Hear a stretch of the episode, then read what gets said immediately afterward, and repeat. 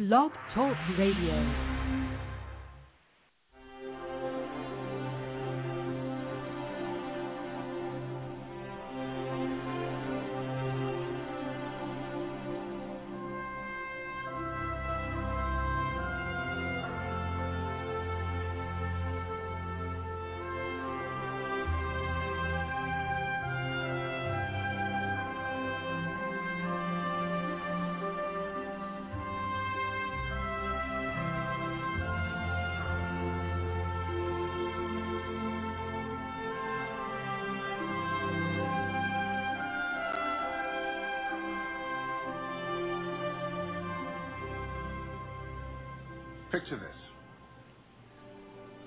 Politicians from the 13 American colonies come together in this building, right here, to plot what turns out to be a revolution. A contentious Continental Congress needs to set forth some convincing reasons for declaring war. Congress turns to a brilliant 33 year old aristocrat from Virginia, Thomas Jefferson. In a matter of days, the red haired wonder, writes one of the most celebrated manifestos for human freedom and self government in the history of Western civilization. The Continental Congress authorizes Philadelphia printer John Dunlap to print 200 broadsides, poster sized sheets. The document, unsigned, is then rushed to waiting horsemen who put it in their saddlebags and gallop throughout the colonies. See if this revolutionary war is to be won Thousands of farmers and tradesmen must be persuaded to take up arms and fight. And they do. And not many people realize it today, but scholars believe Jefferson intended for the Declaration to be performed and not just read. Its words and rhythms were written to be spoken in proud and defiant tones in grand public places. It's a safe bet that the Continental Congress never had in mind a performer like me that is to say, a black man. Thomas Jefferson was not ignorant of the problem of slavery, of course. He called it a moral and political depravity. And in the original draft of the Declaration, denounced the slave trade as a cruel war against human nature itself. But Congress thought better of this particular item and deleted it. In fact, there was no mention of slavery or black people or of women for that matter, in this preeminent statement on the equal rights of man. So it makes you wonder how could a man who himself held slaves write with such incredible passion and eloquence about human liberation and the promise of a democratic republic? Why, some may ask, do I bring up such embarrassing truths on this glorious occasion?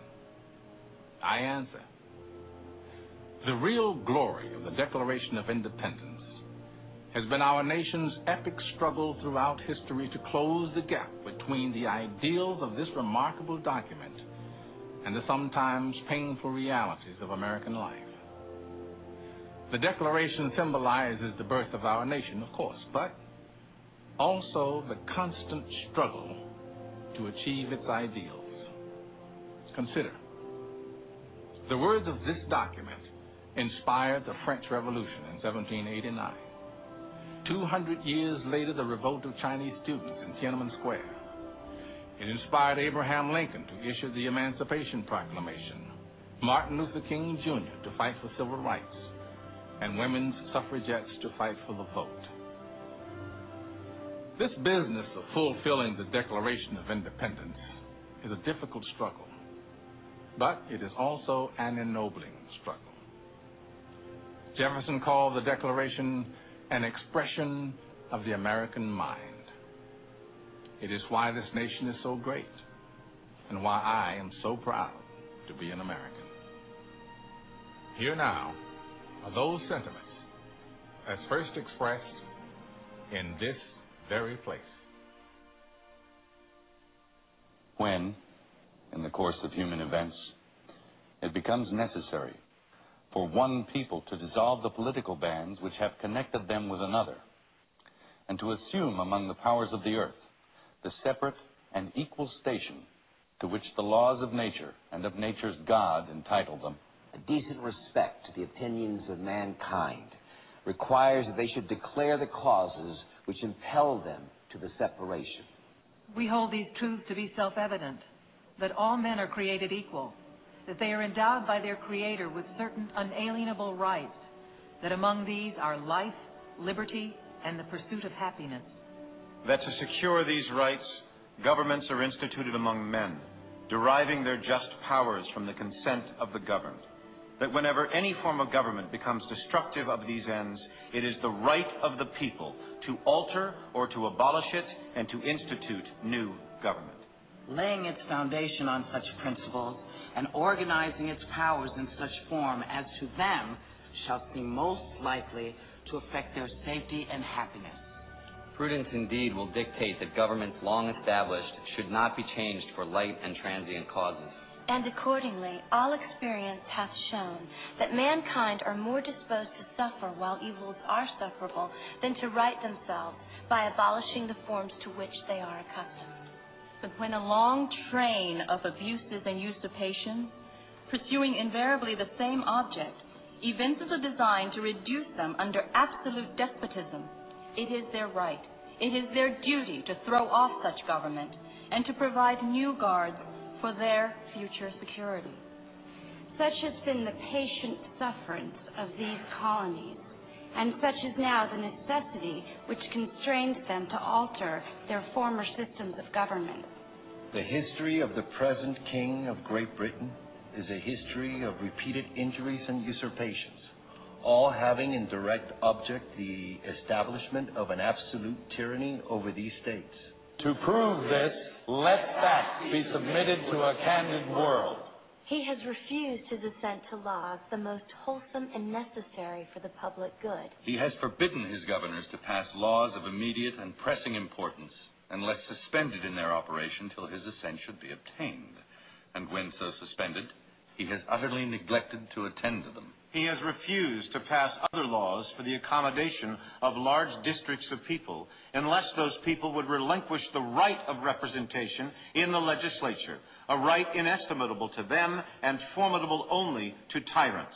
He has called together legislative bodies at places unusual, uncomfortable, and distant from the depository of their public records for the sole purpose of fatiguing them into compliance with his measures.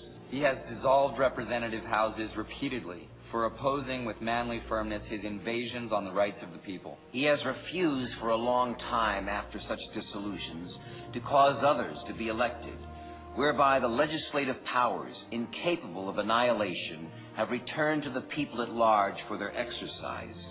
The state, remaining in the meantime exposed to all the dangers of invasion from without and convulsions within. He has endeavored to prevent the population of these states, for that purpose obstructing the laws for naturalization of foreigners, refusing to pass others to encourage their migrations hither, and raising the conditions of new appropriations of land.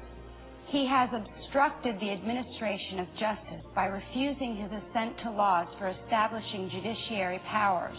He has made judges dependent on his will alone for the tenure of their offices and the amount and payment of their salaries. He has erected a multitude of new offices and sent hither swarms of officers to harass our people and eat out their substance. He has kept among us in times of peace standing armies without the consent of our legislature. He has affected to render the military independent of and superior to the civil power. He has combined with others to subject us to a jurisdiction foreign to our Constitution and unacknowledged by our laws, giving his assent to their acts of pretended legislation. For quartering large bodies of armed troops among us. For protecting them by a mock trial from punishment for any murders which they should commit on the inhabitants of these states. For cutting off our trade with all parts of the world, for imposing taxes on us without our consent. For depriving us in many cases of the benefits of trial by jury, for transporting us beyond seas to be tried for pretended offenses, for abolishing the free system of English laws in a neighboring province, establishing therein an arbitrary government and enlarging its boundaries so as to render it at once an example and fit instrument for for introducing the same absolute rule into these colonies.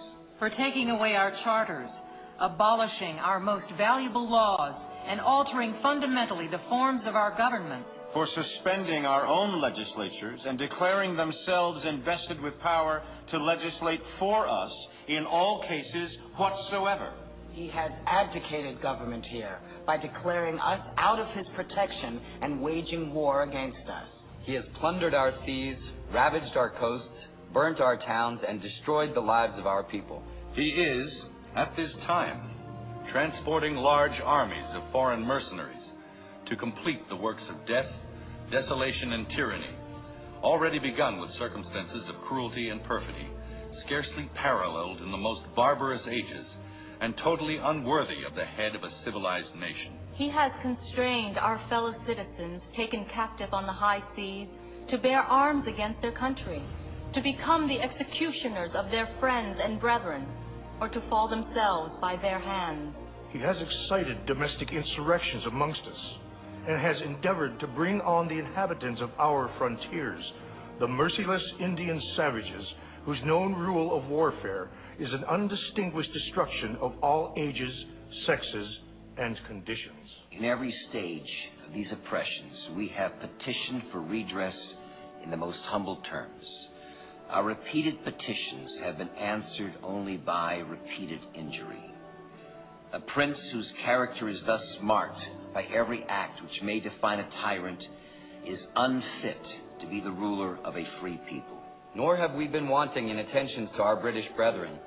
We have warned them from time to time of attempts by their legislature to extend an unwarrantable jurisdiction over us. We have reminded them of the circumstances of our immigration and settlement here. We have appealed to their native justice and magnanimity. And we have conjured them by the ties of our common kindred to disavow these usurpations which would inevitably interrupt our connections and correspondence. They, too, have been deaf to the voice of justice and of consanguinity. We must, therefore, acquiesce in the necessity which denounces our separation, and hold them, as we hold the rest of mankind, enemies in war, in peace, friends. We, therefore, the representatives of the United States of America, in General Congress assembled, appealing to the Supreme Judge of the world for the rectitude of our intentions, do, in the name and by authority of the good people of these colonies, solemnly publish and declare that these united colonies are, and of right, ought to be free and independent states. That they are absolved from all allegiance to the British Crown. And that all political connection between them and the state of Great Britain is and ought to be totally dissolved.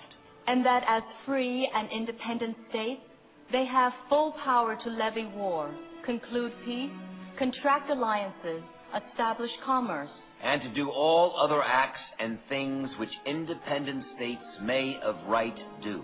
And for the support of this declaration, with a firm reliance on the protection of divine providence, we mutually pledge to each other our lives, our fortunes, and our sacred honor.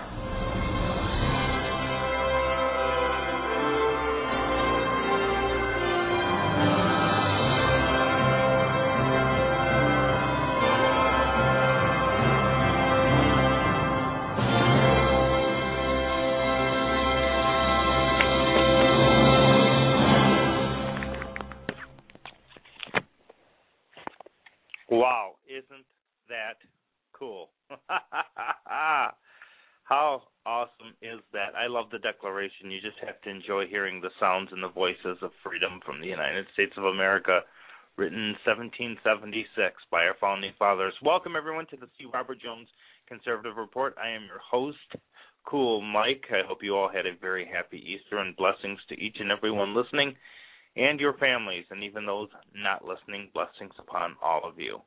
Uh, Dr. Jones, yes, he's still on vacation. So until then, guess what? You're stuck with me. I think he'll be back Wednesday or Thursday of this week. Uh, just a quick programming note for tomorrow. Uh, yes, we are going to have a show. We will be joined by Republican for Congress, uh, Florida 3rd District um, candidate Craig Miller. He is also the former CEO of Ruth's Chris Steakhouse. He'll be joining us tomorrow for the second half of the show we will be having uh, We will have the chat room open, and we will be taking your calls as well. He will be taking your calls and questions. Um, and with that being said and done, let us begin. Today's show is in loving memory of Army National Guard Specialist Jon P. Fettig. His picture can be seen as the first picture here in your show description. He's 30 of Dickinson, North Dakota, assigned to the 957th Engineering Company, 5 out of Bismarck, North Dakota. He died when a heavy expanded mobility tactical truck he was in was hit by a rocket propelled grenade. He died just outside of Ramadi in Iraq. So tonight's show is part two. Tonight in loving memory is honored. Tonight's show in loving memory is honored to honor our troops who have paid the ultimate sacrifice. Tonight, in part one and part two, we pay tribute to the Army and the Marines. Tomorrow, in the first half, we will pay tribute to the Air Force as well as the Navy and many, many, many of our Coast Guards. Tonight, you can not only know their names, but you know what? We're going to kind of let you get to know them a little bit better. They have paid the ultimate sacrifice, and today is their heroes' welcome home. In many ways, it's a long overdue thanks for these veterans. Tonight, the show will bring you some smiles, and of course, it's going to bring you some tears and moments you simply don't see on other blog talk radio shows. Well, that's because tonight, or today on this show, um, as I honor the fallen, I also remember the individual I'm standing in for is a retired Marine who of over 30 years. So tonight, as always, the show is not about me. It's about the home team. And on this night, the colors stand proud in the USA. With that being said and done, I first want to um, introduce you to something very, very special overseas that took place um, in Croatia. Many people don't know that uh, you don't necessarily have to be a U.S. citizen to uh, be in our armed services or to die for this country and for these freedoms.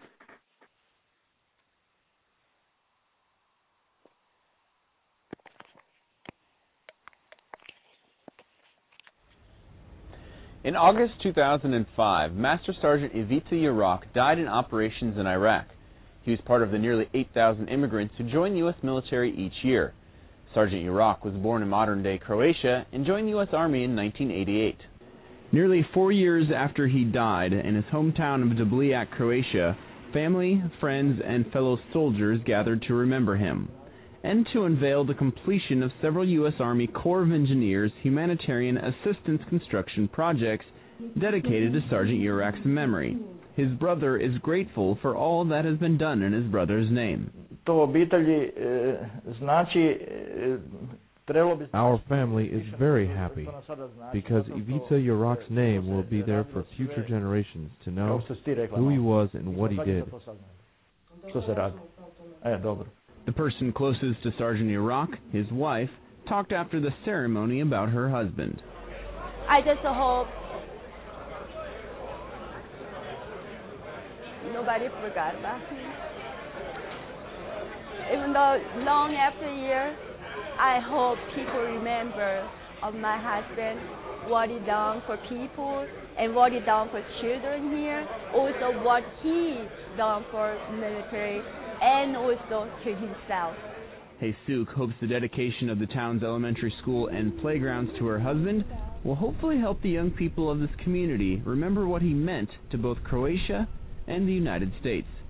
Army Sergeant Nicholas Anderson, Dobljak, Croatia. That's just such a touching story. Um, freedom, the heroes the Army, the Navy, the Air Force, the United States Marines, and our Coast Guard. What wonderful, unselfish individuals they are. Army Captain Michael D. Jankiewicz.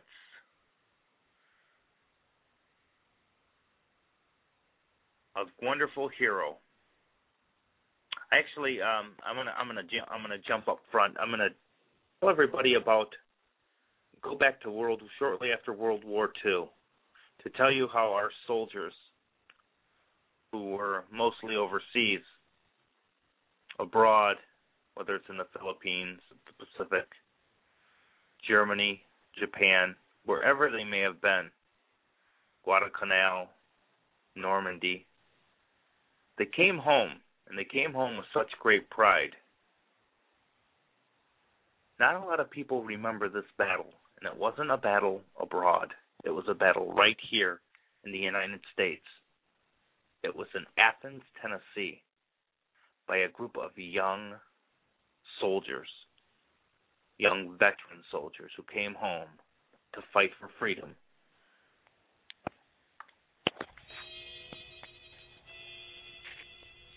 On Election Day, August 1st, 1946, shooting broke out at the jail in Athens, Tennessee. The battle that ensued was a battle for liberty from machine politics, a battle to reinstate the rule of law. For nearly half a century, Tennessee had been controlled by various political machines. Memphis Mayor Ed Crump controlled a statewide political machine. The machine that controlled Athens in McMinn County was run by State Senator Paul Cantrell and the sheriff, Pat Mansfield.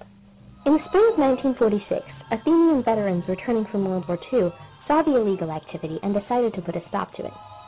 They entered their own slate of candidates in the upcoming election and promised the people of Athens that the election would be fair. On August 1st, Election Day, the G.I. set up poll watchers at voting precincts all around the city. Just before voting started at 7:30 a.m., one of the poll watchers asked to see that the ballot boxes were empty, as the law stipulates. He was denied. All day, poll watchers around town witnessed illegal voting activity. The deputies even denied a black man the right to vote and shot him as he persisted in arguing his right. Whenever a poll watcher objected or resisted in an attempt to uphold the law, he was injured or arrested. At 4 o'clock p.m., the voting ended and the ballot boxes were taken to the jail. When the poll watchers asked to witness the counting of the ballots as the law stipulates, they were again denied. By 9 o'clock that evening, the GIs had armed themselves and taken positions around the jail. A shot was fired around 9:10 p.m and the shooting didn't end until 3.30 the next morning, when the GIs used dynamite to blow off the jail's porch. When the GIs entered the jail, it was obvious that the ballot boxes had been tampered with. Only one remained sealed. The votes in that box favored the GI ticket 3 to 1. A few days later, the GI candidate for sheriff, Knox Henry, was sworn in. The Battle of Athens was the defining event that brought around the destruction of machine politics in Tennessee, thus restoring the rule of law. When Sheriff Mansfield resigned, the McMinn County machine was virtually destroyed. The GIs taking a stand against the political machine controlling them gave other reform-minded citizens the idea that they didn't have to submit to the tyranny of machine politics, and inspired them to challenge their local machines. It also demonstrated to up-and-coming politicians, such as Estes Kefauver, that the machine strategies had become vulnerable. Two years after the Battle of Athens, Kefauver's U.S. Senate victory and former Governor Gordon Browning's reelection marked the end of Ed Crump's statewide political machine. Though Crump still remained active in Memphis politics, he never again controlled statewide elections. The GI stand at the jail in Athens was a fight for liberty that restored the rule of law in Tennessee politics.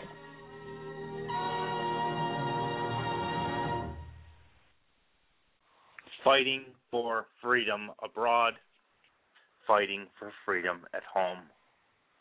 I wonder if those individuals were called radicals and troublemakers. And all the names called by those called by the, the members of the media, and many extreme left wingers when people stand up for our freedom. These people weren't intimidated. They weren't intimidated that the uh, other people had guns.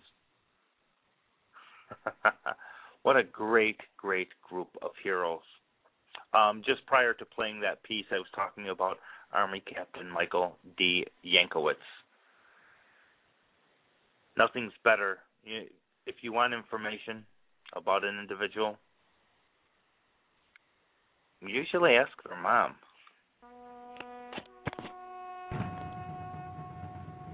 My son Here Michael we pay tribute. Jankiewicz was a ranger. Um, he was stationed in Fort Benning, Georgia. Um, 75th Battalion um, was killed in Afghanistan on April 9th, 2010, Friday there was a um, a plane crash in Afghanistan, and um, four there were four casualties.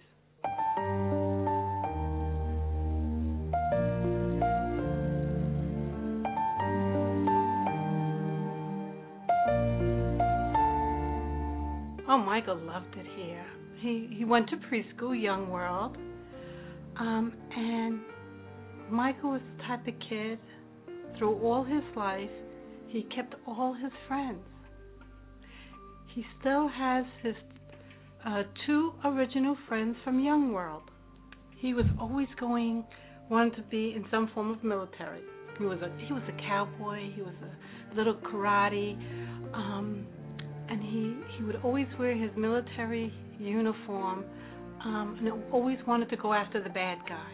One of uh michael's friends that we haven't seen in a long time i bumped into his mom and his mom goes when michael was about six years old he knocked on my window and he goes don't worry mrs jones.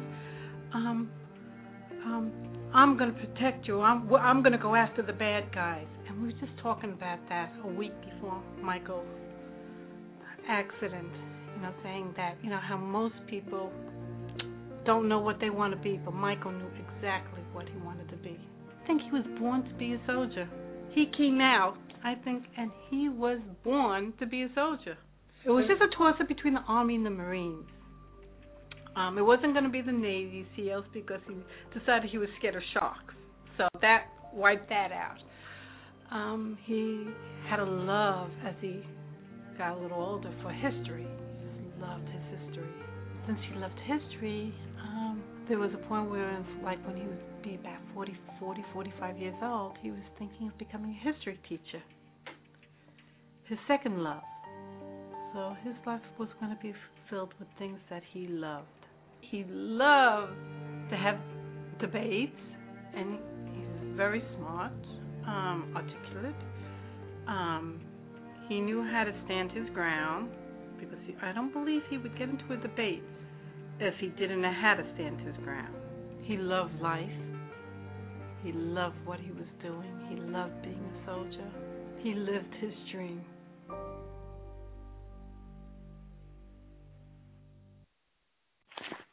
Wow. Now that, my friends, that is a true hero. Wow. I'm I myself am choked up in loving memory of Army Captain Michael D. Jankiewicz. I believe he was from um the Boston area, the New England area. Oh man. Wow. He's going to protect us against the bad guys. Never selfish. Never ever selfish and it's really just just unbelievably amazing how wow.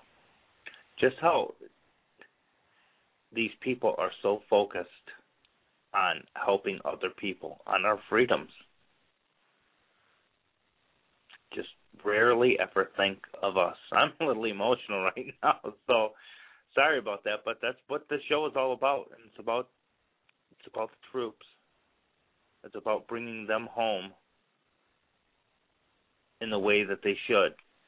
Sadly, they cannot be walking, but we are giving them a grand, uh, know, a grand welcome home.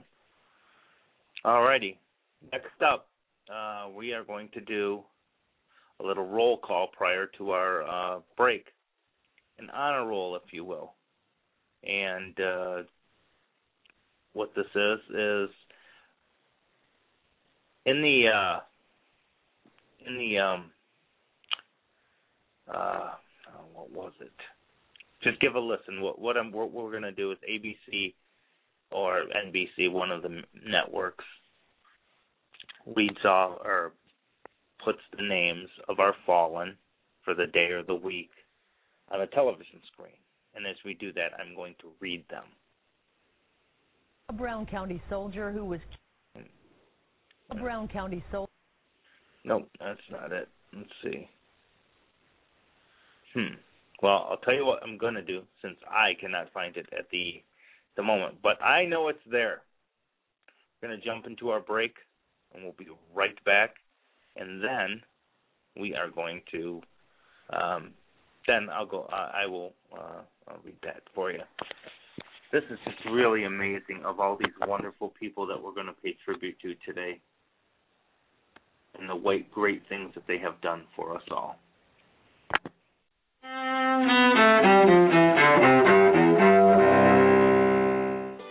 April 9th, 1865.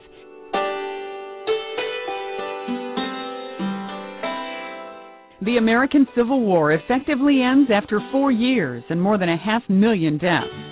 Confederate General Robert E. Lee surrenders his forces to Union General Ulysses S. Grant at Appomattox Courthouse, Virginia. 2003. Iraqis celebrate the collapse of Saddam Hussein's regime in the capital, Baghdad. They topple a statue of their longtime dictator just weeks after the U.S. led invasion of Iraq. 1959. NASA announces the first seven astronauts for America's space program, a group dubbed the Mercury 7. 1939.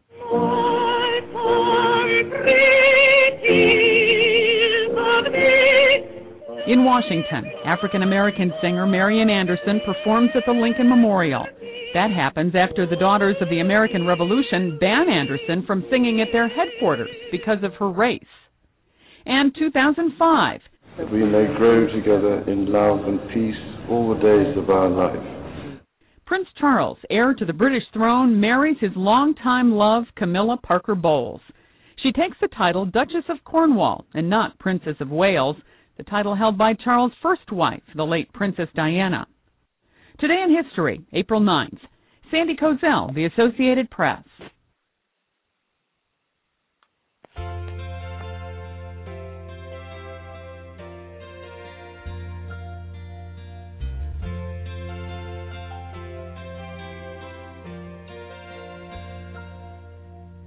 Tomorrow all the things were gone, I'd work for all my life, and I had to start again with just my children and my wife. I thank my lucky stars to be living here today. But the flag still stands for freedom, and they can't take that away. And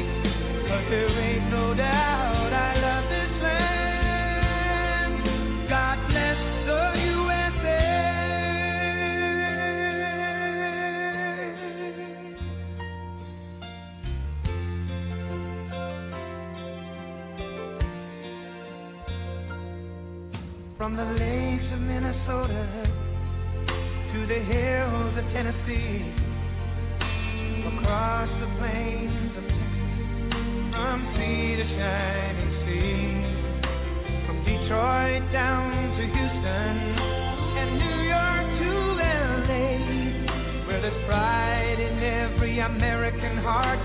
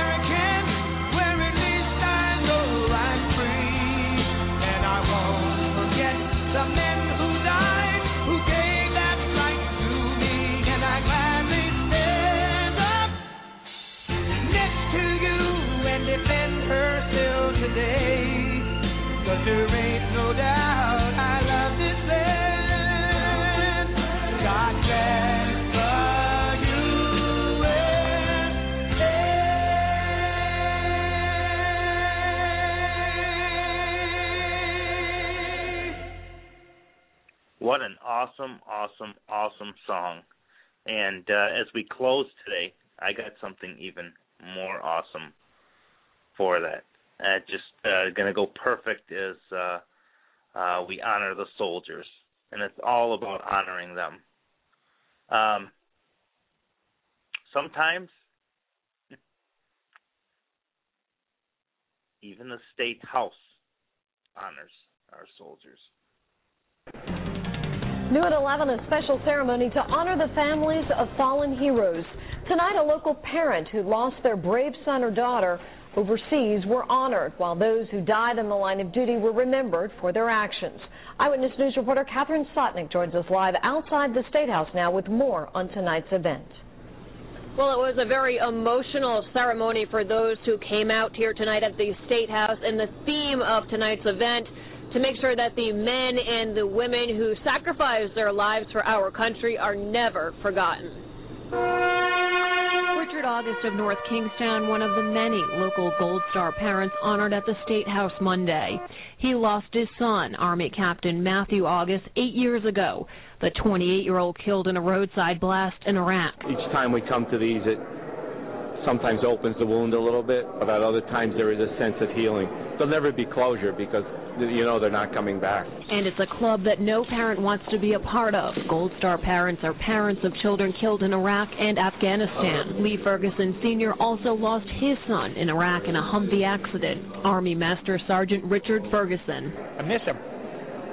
Nothing else I can say is uh, he's lonely without him. But eight years later, questions still remain. Being with the unit that he was with, the Special Forces, it's hard to say one way or the other what really happened. I'm proud of my brother, but I miss him. And for Richard August, there will be more tense moments ahead. His other son, Mark, who's in the Air Force, is also being deployed again in July. He's a career officer, and we believe that his, his oath of allegiance to the Constitution is very important to him, and he wants to serve, and he wants to serve his country well.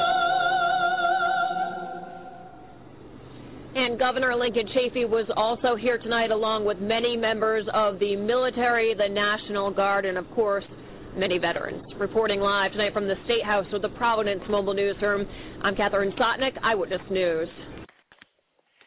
One of the most proudest um, but hurtful moments.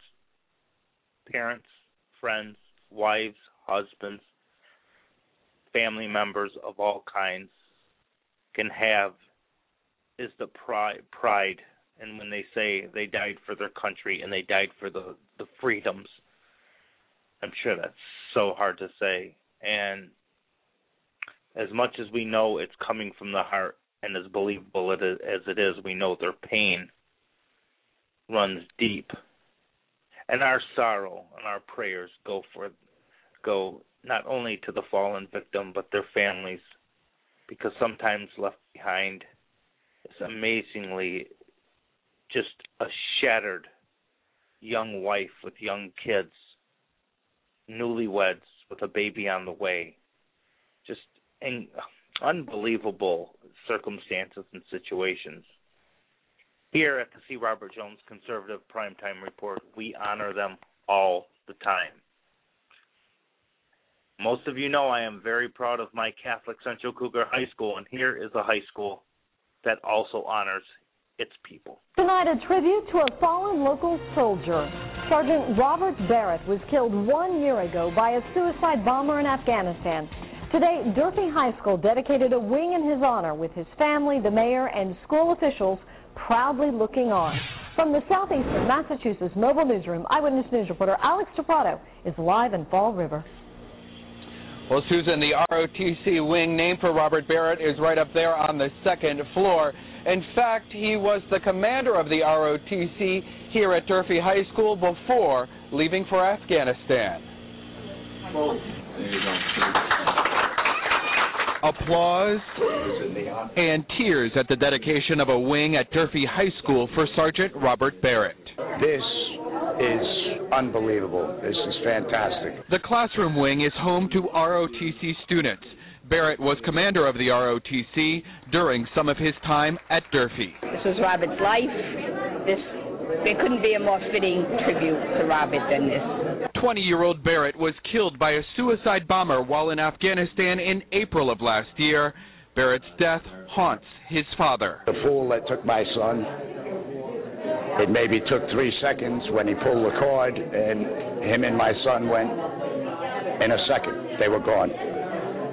And I will never understand why. Barrett's parents say he'd probably be embarrassed at the honor, but they're happy he's being remembered. They probably think we're all a bunch of fools. but I'm sure he's proud of the fact that he's being respected and recognized, I'm sure. The main post office here in Fall River behind Government Center will also be renamed in Barrett's honor May 29th. We're live in Fall River tonight with the Southeastern Massachusetts Mobile Newsroom.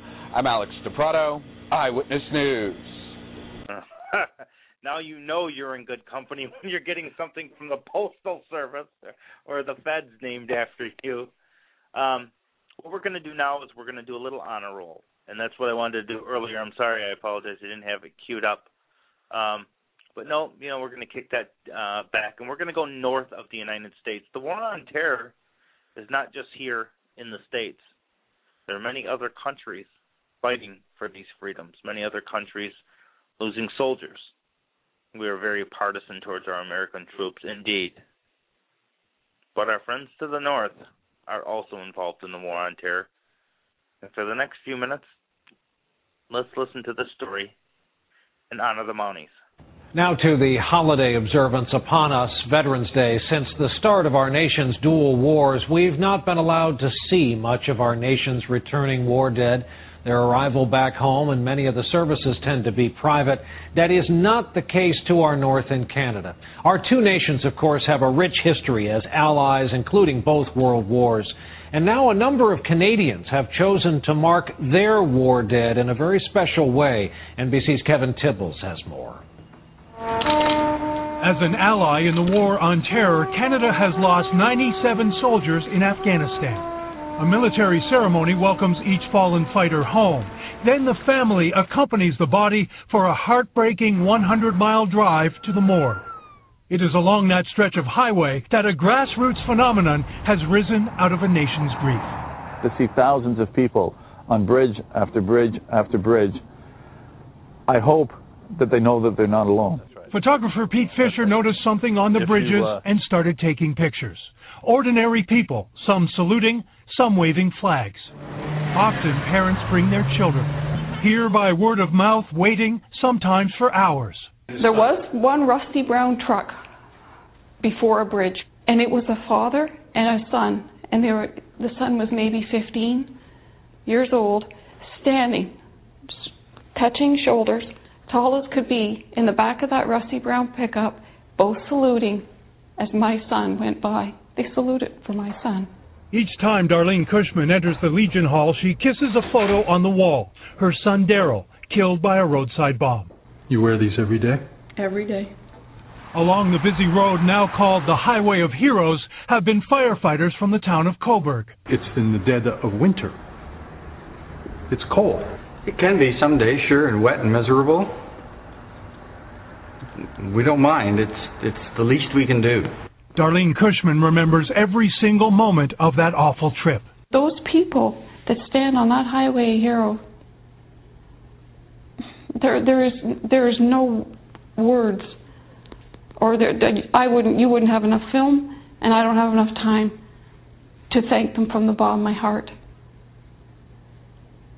for respecting my son.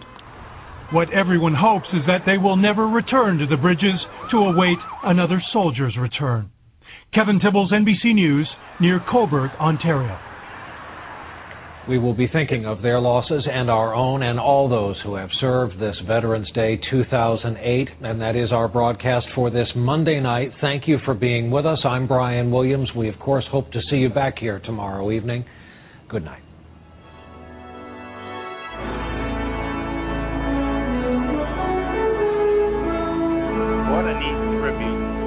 Such a such a neat tribute to our friends in Canada. Welcome, everyone, to the C. Robert Jones Conservative Report. I am Cool Mike in for Dr. Jones. Tonight, we are honoring those who have fallen. We are never forgetting them. Ever. Anyway, moving on with the show. Uh,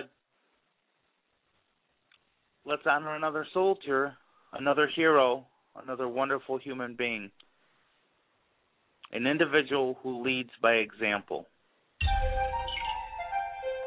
all the time. Goodbye to a local day. soldier who paid the ultimate price. Just 27 years old, 27-year-old Army Specialist Joseph Bauer from Owensville was killed in Afghanistan when his convoy was hit by a roadside bomb. News 5's Laura Borchers is live now with the emotional farewell that's underway right now. Laura?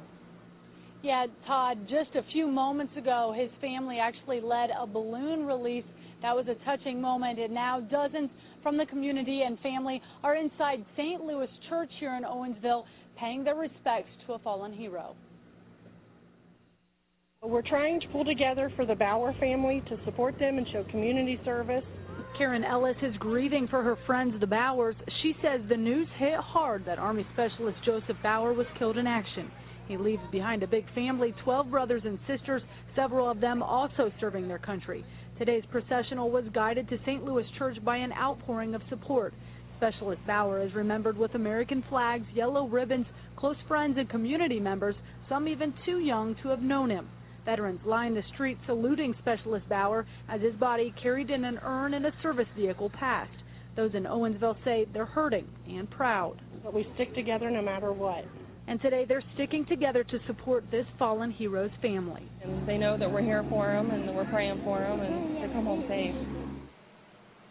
And this family also says they feel they're being hit with a one-two punch. It's a very small community here, and they first received news of Cheryl Beckett, a volunteer aide, uh, losing her life, and now this tragedy with with Bauer, and they are laying him to rest as we speak. Reporting live here in Owensville, Laura Borchers, News 5. And Laura, because of what you just talked about, the community having been hit so hard, are there going to be any more community memorials? Yeah, Todd, actually, many of the community members inside the church right now will return again tomorrow because they are having another very special service in honor of Cheryl. And they say they also hope to do some sort of project here in the community to make sure these two young heroes are not forgotten. Okay, Laura Borchers reporting live from Clermont County. Laura, thank you. Police. another great story. Oh, just another another great story. That's just absolutely wonderful. And Booty Bandit, your enthusiasm is appreciated, but remember, everybody is entitled to their opinion as long as they're being respectful. And uh, I know Capital Nation Radio, um, not only from BTR, but they have a right to their opinion. So click ignore if you don't want to hear them, you don't want to see what they have to say. But as long as they're being respectful, they are entitled to remain, and they will. Moving on with the show, my friends, as we are glad everybody is here. Master Sergeant John Hayes we are going to honor him actually on uh, conservative uh, primetime. I believe today, today or tomorrow, we are going to honor him. Uh, I'd like you to get to know him. He's a Marine, so Doc Jones would love this guy. Last Wednesday, when a roadside bomb exploded, Channel 4 station Law talked to two of the man's family members about their terrible loss. He's joining us now live. Yeah, and Jen, the family in Middleburg is obviously just devastated with the idea that the fact of one of their own is going to be added to the list of local soldiers who have fallen against uh, the war on terror. Now, it's interesting. The family says that Hayes actually just emailed his wife in the middle of last week to let her know that he was doing okay. He had just gotten off of duty and to say hello. Well, a short time after getting that email, his wife then got the call that her husband had, in fact, been killed in Afghanistan. Betsy Kamer didn't have a good feeling when her son-in-law, John Hayes, embarked on his fourth tour of duty. This time, she had the feeling she would never see him again. We were lucky enough to get him back the other three times when he was over. The family knew that every time he went, the chances of getting him back were less and less and less. Hayes was coming off patrol Wednesday when his vehicle was struck by an IED. The family says Hayes and another Marine, 20 year old Roger Hager, were killed instantly. Shannon Hayes learned about her husband's death later that night. She's devastated.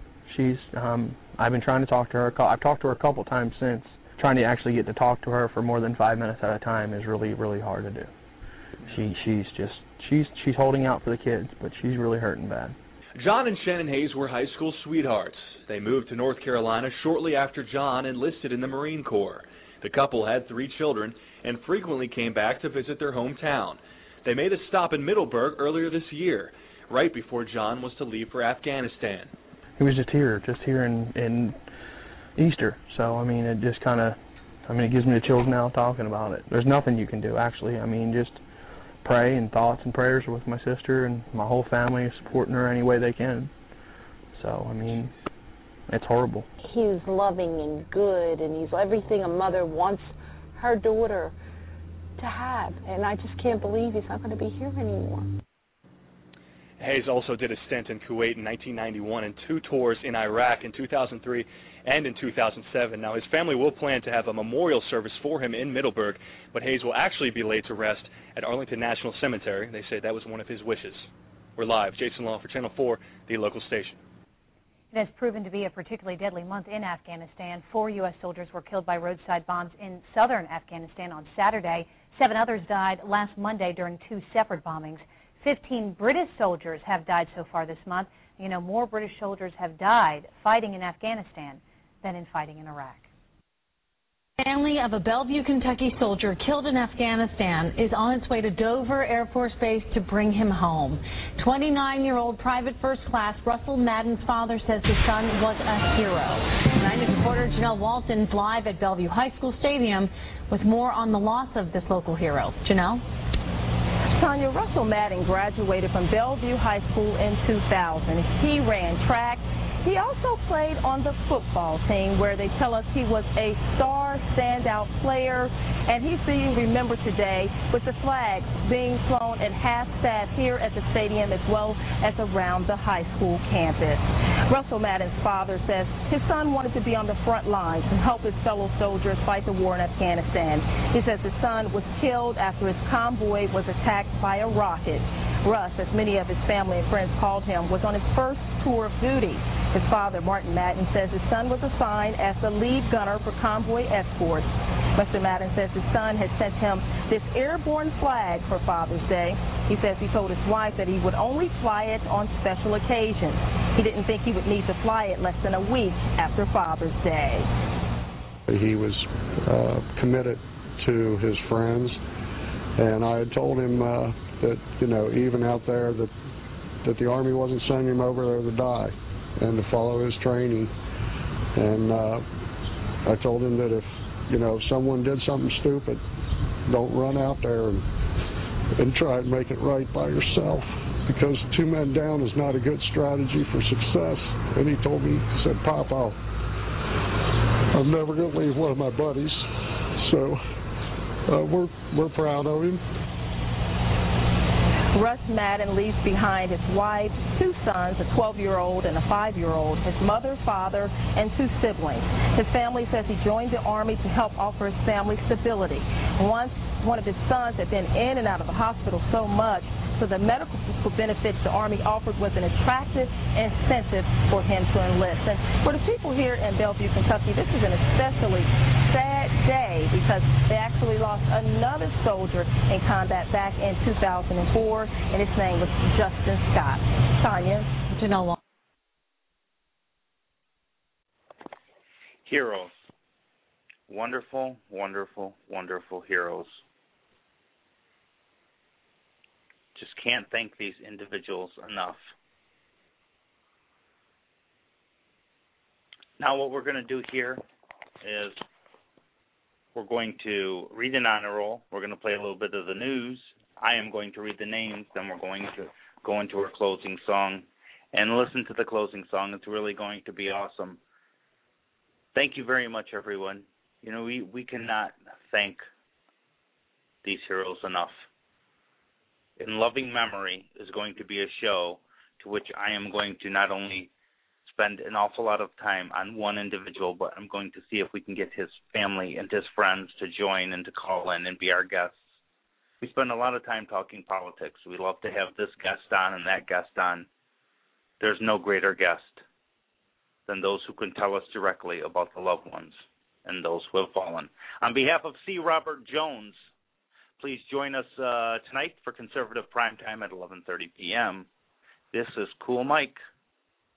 Ladies and gentlemen, and the honor roll. honor roll of American service personnel killed in the Iraq and Afghanistan conflicts.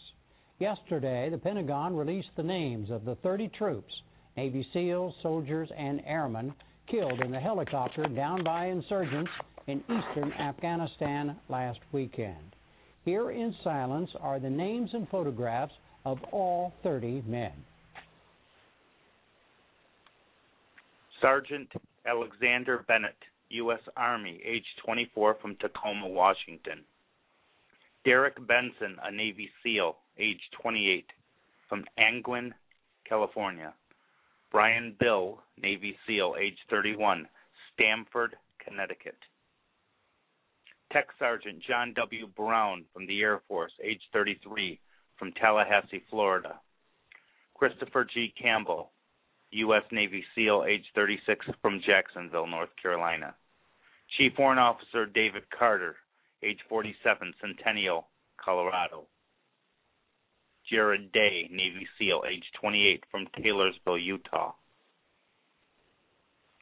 John Douangdara, Navy SEAL, age 26, South Sioux City, Nebraska. Spencer Duncan, U.S. Army, age 21, Olathe, Kansas. John W. Faze, U.S. Navy SEAL, age 31, from Minneapolis, Minnesota. Patrick D. Hamburger, Sergeant, U.S. Army, age 30, from Lincoln, Nebraska. Staff Sergeant Andrew Harvell, U.S. Air Force, age 26, from Long Beach, California. Kevin Houston, a Navy SEAL, age 35, West Hyannisport, Massachusetts. Lieutenant Commander Jonas Kelsall, U.S. Navy, age 32, from Shreveport, Louisiana. Louis J. Langlais, U.S. Navy SEAL, age 44, from Santa Barbara, California. Matthew D. Mason, U.S. Navy SEAL, age 37, from Kansas City, Missouri. Stephen M. Mills, Navy SEAL, 35 years old, from Fort Worth, Texas. Chief Warrant Officer Bryan J. Nichols, U.S. Army, age 31, from Hays, Kansas. Nicholas H. Null, Navy SEAL, from Washington, West Virginia, age 30. Jesse D. Pittman, Navy SEAL 27, from Ukiah, California. Thomas Ratzlaff, U.S. Navy SEAL, age 34, from Green Forest, Arkansas. Robert J. Reeves, Navy SEAL 32, from Shreveport, Louisiana. Keith M. Robinson, Navy SEAL, age 34, from Detroit, Michigan. Nicholas P. Spehar, Minneapolis, St. Paul. He was a Navy SEAL, age 24. Michael J. Stringer, also a Navy SEAL, age 25, from Philadelphia. John Tumilson, a Navy SEAL from Rockford, Iowa, age 35. Aaron C. Vaughn, U.S. Navy SEAL, age 30, from Stuart, Florida. Craig M. Vickers, he was a Navy SEAL, age 36, from Kokomo, Hawaii. Jason Workman, a Navy SEAL, 32, from Blanding, Utah. Sergeant Daniel Zerbe, U.S. Air Force, age 28, from York, Pennsylvania. God bless those who have fallen. God bless the USA. And God bless America.